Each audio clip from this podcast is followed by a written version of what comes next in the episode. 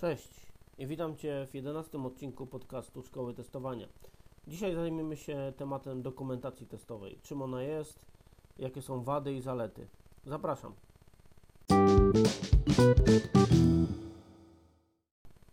A więc czym w ogóle jest dokumentacja testowa? Otóż dokumentacja testowa to dokumentacja takich jakby artefaktów utworzonych przed lub w trakcie testowania oprogramowania. Pomaga ona zespołowi testującemu w oszacowaniu potrzebnego nakładu pracy przy testowaniu, pokrycia testów, śledzenia postępów, zasobów, postępów w realizacji itd. Jest to kompletny zestaw dokumentów, który pozwala na opisanie i udokumentowanie, więc planowania testów, projektowania testów, ich wykonania, wyników, które są pobierane podczas naszej działalności całej testowej. Ale po co w ogóle ta formalność?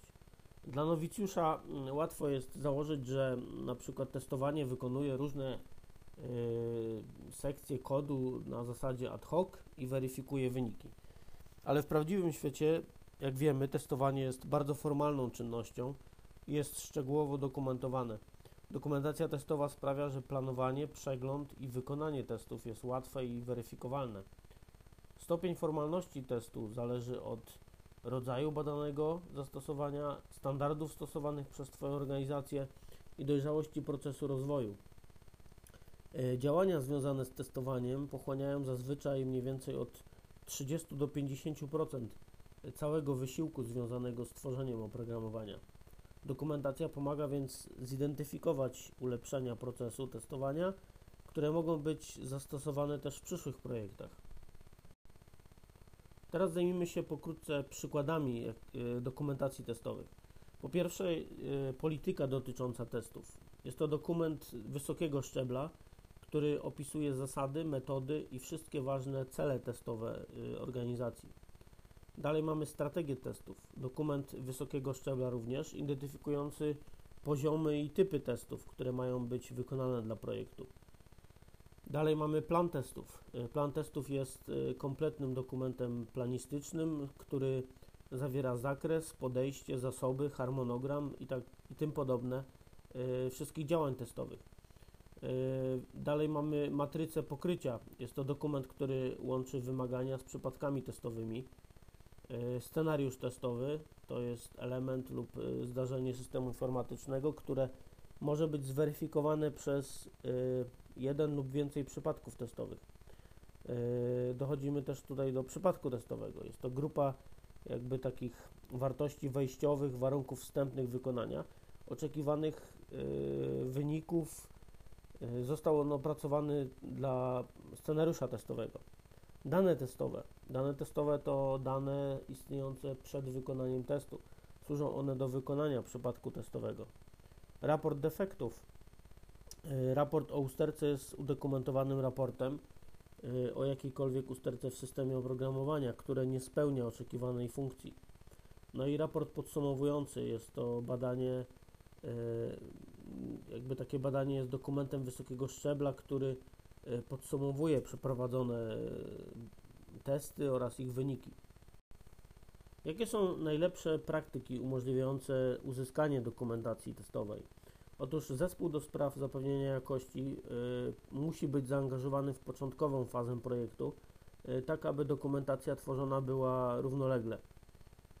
Y, nie tylko y, tworzymy i zostawiamy dokumentację, ale też aktualizujemy ją w razie potrzeby. Y, kontrola wersji pozwala na zarządzanie dokumentami i śledzenie ich przebiegu. Y, próbujemy udokumentować, co jest potrzebne, abyśmy mogli zrozumieć y, naszą pracę i co będziemy musieli wyprodukować dla swoich interesariuszy. Powinniśmy używać standardowego szablonu dla dokumentacji, taki jak arkusz Excel czy jakiś tam plik w Wordzie. Przechowywać wszystkie dokumenty związane z projektem w jednym miejscu, na przykład, nie wiem, Confluence. Powinny być one dostępne dla każdego członka zespołu, aby mógł się on odwoływać, a także aktualizować go w razie potrzeby. Tutaj, jak wspomniałem, dobrym narzędziem jest Confluence, czy też po prostu SharePoint. Niedostateczny poziom szczegółowości jest również tutaj częstym błędem przy tworzeniu dokumentu testowego. Jakie są zalety dokumentacji testowej?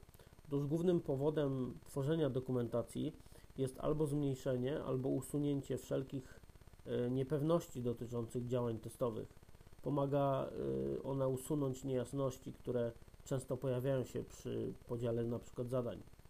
Dokumentacja nie tylko oferuje systematyczne podejście do testowania, ale również działa jako materiał szkoleniowy podczas testowania oprogramowania. Jest to również dobra strategia marketingowa i sprzedażowa, aby zaprezentować dokumentację testową w celu wykazania jakiegoś dojrzałego procesu testowania. Dokumentacja testowa pomaga zaoferować klientowi produkt wysokiej jakości w określonych terminach. W inżynierii oprogramowania dokumentacja testowa pomaga również skonfigurować program poprzez dokument, taki jakby manual. Dokumentacja testowa pomaga też zwiększyć przejrzystość w kontaktach z klientem. Jakie, dobrze, a jakie są wady takiej dokumentacji testowej? Otóż na przykład koszt dokumentacji może przewyższać jej wartość, ponieważ jest ona bardzo czasochłonna.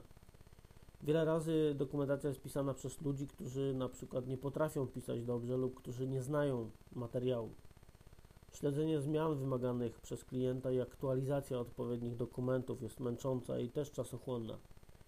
Słaba dokumentacja bezpośrednio odzwierciedla jakość produktu, ponieważ może dojść do nieporozumień pomiędzy klientem a organizacją. Więc podsumujmy. Dokumentacja testowa to dokumentacja artefaktów utworzonych przed lub w trakcie testowania oprogramowania. Stopień formalności testu zależy od y, rodzaju aplikacji w teście, y, standardów stosowanych przez organizację, dojrzałości procesu rozwoju. Ważnymi typami dokumentów testowych są polityka testowania, strategia testowania, plan testowania, przypadek testowy i tym podobne. Zespół do spraw zapewnienia jakości musi być zaangażowany w początkową fazę projektu, tak aby dokumentacja testowa była tworzona równolegle. Głównym powodem tworzenia dokumentacji testowej jest albo zmniejszenie, albo usunięcie wszelkich niepewności dotyczących działań testowych. I wreszcie koszt dokumentacji może przewyższać jej wartość, ponieważ jest ona bardzo czasochłonna. I to tyle w tym odcinku. Dziękuję Ci za Twój czas, za Twoją uwagę i za to, że słuchasz tego podcastu. Mam nadzieję, że ten odcinek, jak i cały podcast daje Ci jakąkolwiek wartość. Życzę Ci udanego dnia i do zobaczenia, do usłyszenia w kolejnym podcaście. Cześć!